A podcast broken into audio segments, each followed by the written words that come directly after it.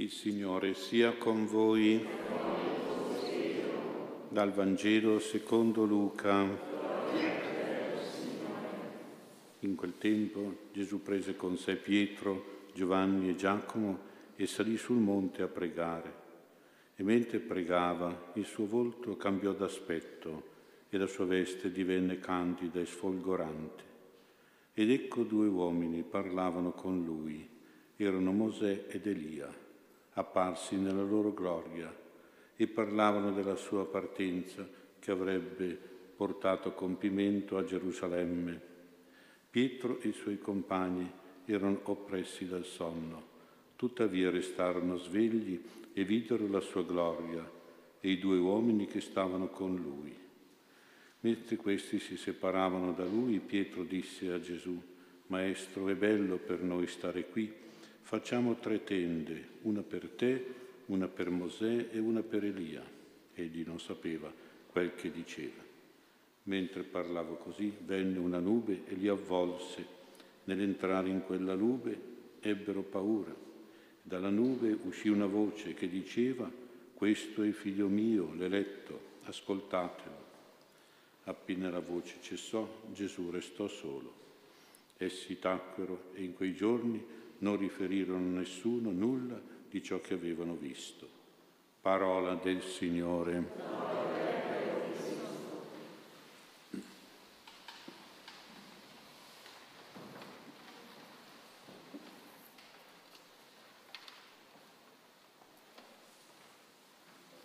Sia lodato Gesù Cristo.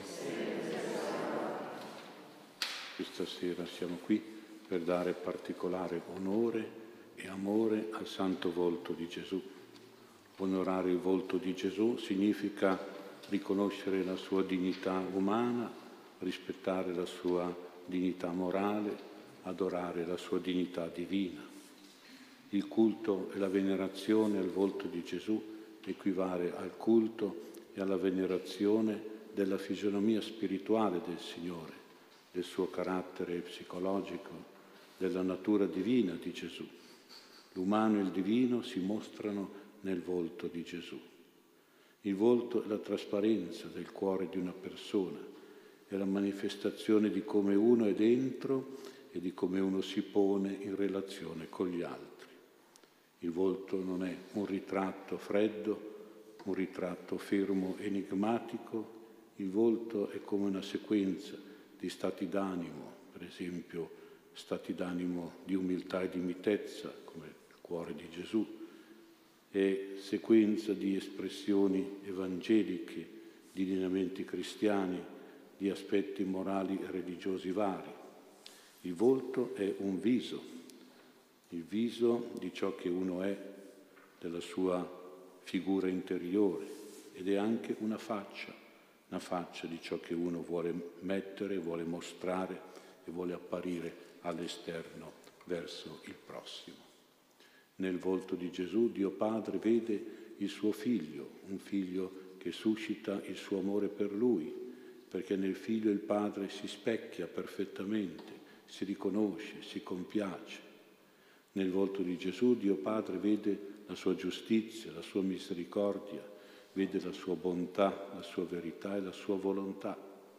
È quello che il Padre dovrebbe vedere anche in ciascuno di noi, nel nostro volto, senza nessuna deformazione delle disobbedienze, senza nessuna ombra di cattiveria o di falsità. Guardando il nostro volto interiore ed esteriore, Dio Padre dovrebbe vedersi rispecchiato perfettamente, come si vede rispecchiato alla perfezione nel volto del suo figlio Gesù. Il peccato è ciò che rovina il nostro volto di figli di Dio e di fratelli uomini. Da qui l'importanza della riparazione, riparare il volto dalle sfigurazioni dei peccati, dalle deformazioni del peccato. È il modo migliore per dimostrare che noi amiamo il volto del Signore. I peccati degli uomini hanno percosso e deformato il volto del Signore nella passione, lo hanno ricoperto di sputi, di schiaffi, di ingiurie e di offese.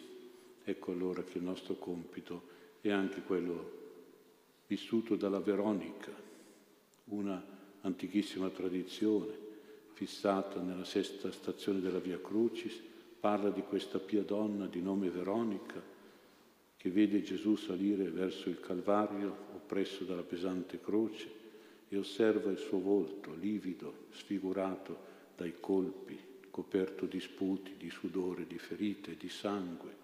Si commuove profondamente, sente una viva pietà e subito vuol recare un po' di conforto al suo divino Maestro e con un coraggio intrepido, affrontando anche il furore dei soldati, si avvicina a Gesù, gli si prostra innanzi e con un gesto delicato ne asciuga il volto. Gesù gradisce il gesto della donna e la ricompensa imprimendo la sua sembianza del suo volto nel suo candido lino.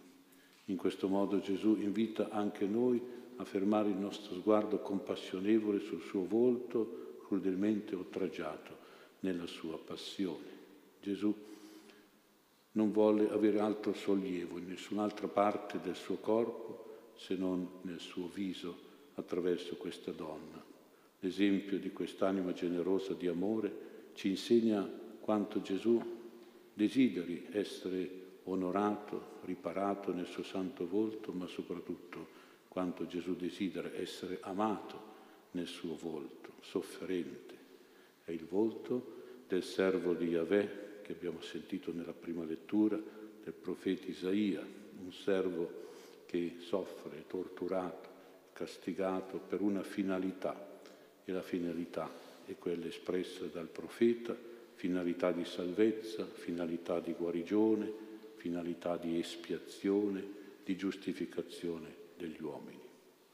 In conseguenza di queste grandi grazie di salvezza e per effetto del nostro amore al volto del Signore, dobbiamo attivare almeno due atteggiamenti spirituali questa sera, molto importanti e molto necessari.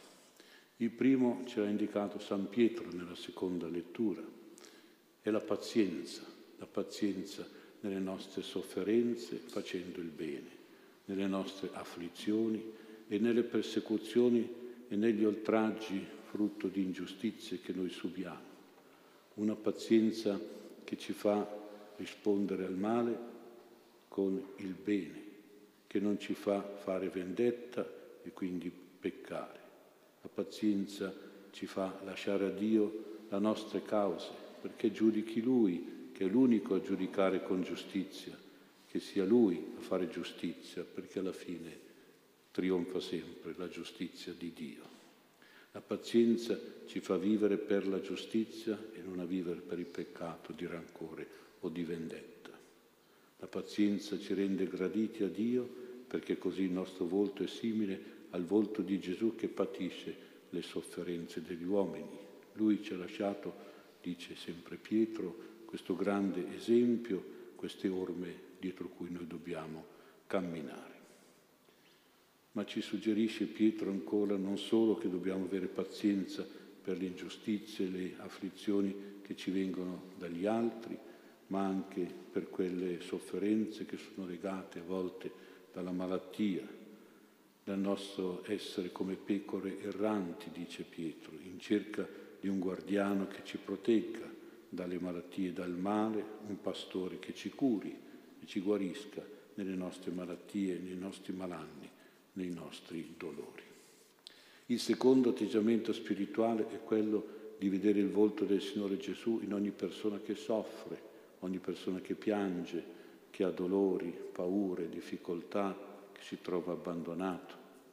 Purtroppo immagini di questi volti ne stiamo vedendo tanti, seguendo le vicende di questa guerra in Ucraina. Tutto questo deve suscitare nel nostro cuore anche un sentimento di pietà senza distinzione di popoli o di ideologie. La guerra dipinge la sofferenza sul volto di tutti i combattenti e per tutti deve andare la nostra preghiera e la nostra carità cristiana.